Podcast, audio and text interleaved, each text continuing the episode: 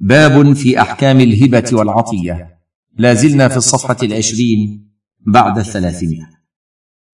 الهبة هي التبرع من جائز التصرف في حياته لغيره بمال معلوم. وقد كان النبي صلى الله عليه وسلم يهدي ويهدى إليه ويعطي ويعطى. فالهبة والهدية من السنة المرغب فيها لما يترتب عليها من المصالح. قال صلى الله عليه وسلم تهادوا تحابوا. حاشية؟ رواه البخاري في الأدب المفرد برقم أربعة وتسعين وخمسمائة. وجود إسناده العراقي وحسنه ابن حجر في التلخيص في الجزء الثالث الصفحة التاسعة والستين والصفحة السبعين وفي بلوغ المرام. انتهى. وعن عائشة رضي الله عنها قالت كان رسول الله صلى الله عليه وسلم يقبل الهدية ويثيب عليها. حاشيه رواه البخاري برقم خمسة وثمانين وخمسمائة بعد الألفين. انتهى. وقال صلى الله عليه وسلم تهادوا فإن الهدية تسل السخيمة. حاشيه رواه الطبراني في الأوسط برقم ستة وعشرين وخمسمائة بعد الألف. انتهى. وتلزم الهبة إذا قبضها الموهوب له بإذن الواهب فليس له الرجوع فيها. أما قبل القبض فله الرجوع. الصفحه الحادية والعشرون بعد الثلاثمائه بدليل حديث عائشة رضي الله عنها أن أبا بكر نحلها جذاذا عشرين وسقا من ماله بالغابة فلما مرض قال يا بني إني كنت نحلتك جذاذ عشرين وسقا ولو كنت جددتيه واحتزتيه كان لك فإنما هو اليوم مال وارث. فاقتسموه على كتاب الله تعالى. حاشية؟ رواه مالك برقم ثمانية وثلاثين وأربعمائة بعد الألف. انتهى. وإن كانت الهبة في يد المتهب وديعة أو عارية فوهبها له فاستدامته لها تكفي عن قبضها ابتداء. وتصح هبة الدين لمن هو في ذمته ويعتبر ذلك ابراء له. ويجوز هبة كل ما يجوز بيعه ولا تصح الهبة المعلقة على شرط مستقبل كأن يقول إذا حصل كذا فقد وهبتك كذا. ولا تصح الهبة مؤقتة كأن يقول وهبتك كذا شهرا أو سنة لأنها تمليك للعين فلا تقبل التوقيت كالبيع. لكن يستثنى من التعليق تعليق الهبة بالموت كأن يقول إذا مت فقد وهبتك كذا وكذا وتكون وصية تأخذ أحكامها.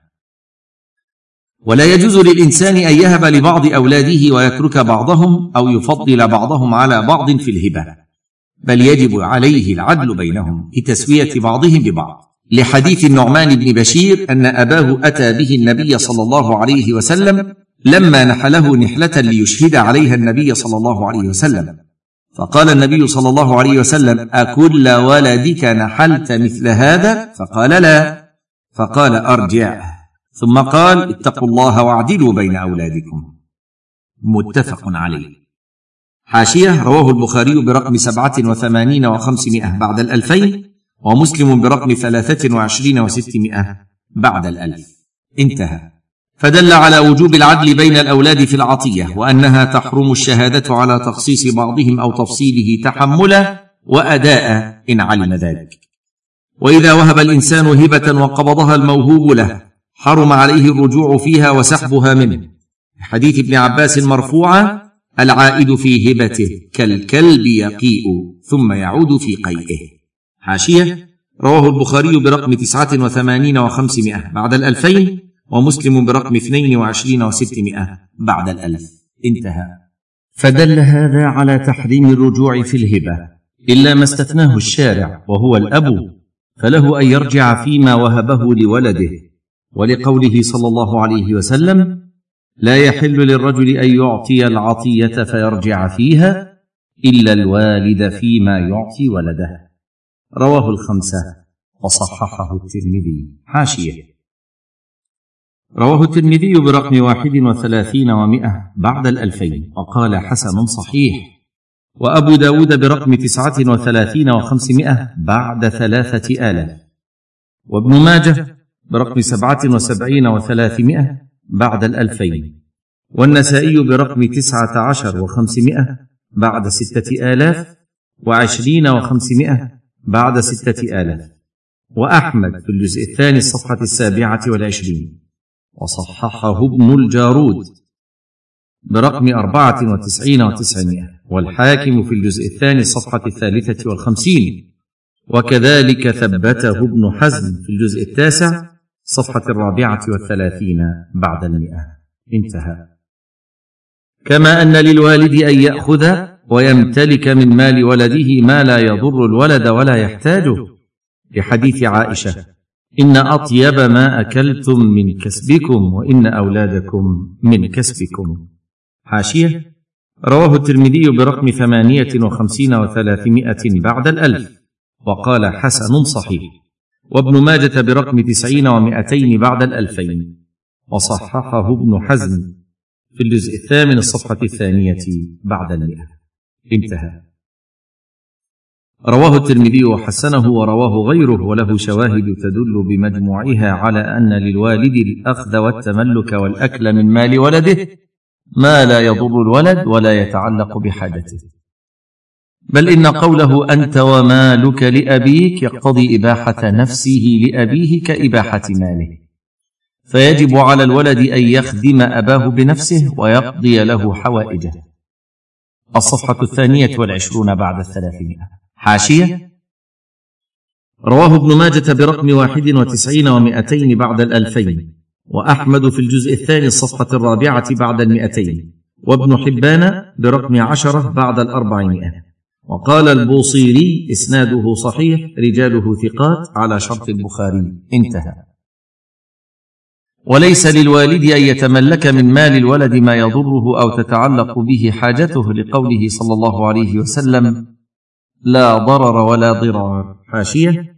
سبق في الجزء الثاني الصفحة التاسعة عشرة وأن ابن الطلاع حسنه. وليس للولد مطالبة أبيه بدين ونحوه لأن رجلا جاء إلى النبي صلى الله عليه وسلم بأبيه يقتضيه دينا عليه. فقال النبي صلى الله عليه وسلم أنت ومالك لأبيك. فدل على أنه لا يحق للولد مطالبة والده بالدين. وقد قال الله تعالى وبالوالدين إحسانا. فأمر سبحانه بالإحسان إلى الوالدين ومن الإحسان إليهما عدم مطالبتهما بالحق الذي عليهما للولد ما عدا النفقة الواجبة على الوالد. فللولد مطالبته بها لضرورة حفظ النفس إذا كان الولد يعجز عن الكسب ولقوله صلى الله عليه وسلم لهند خذي ما يكفيك وولدك بالمعروف. حاشية. رواه البخاري برقم أربعة وستين وثلاثمائة بعد خمسة آلاف.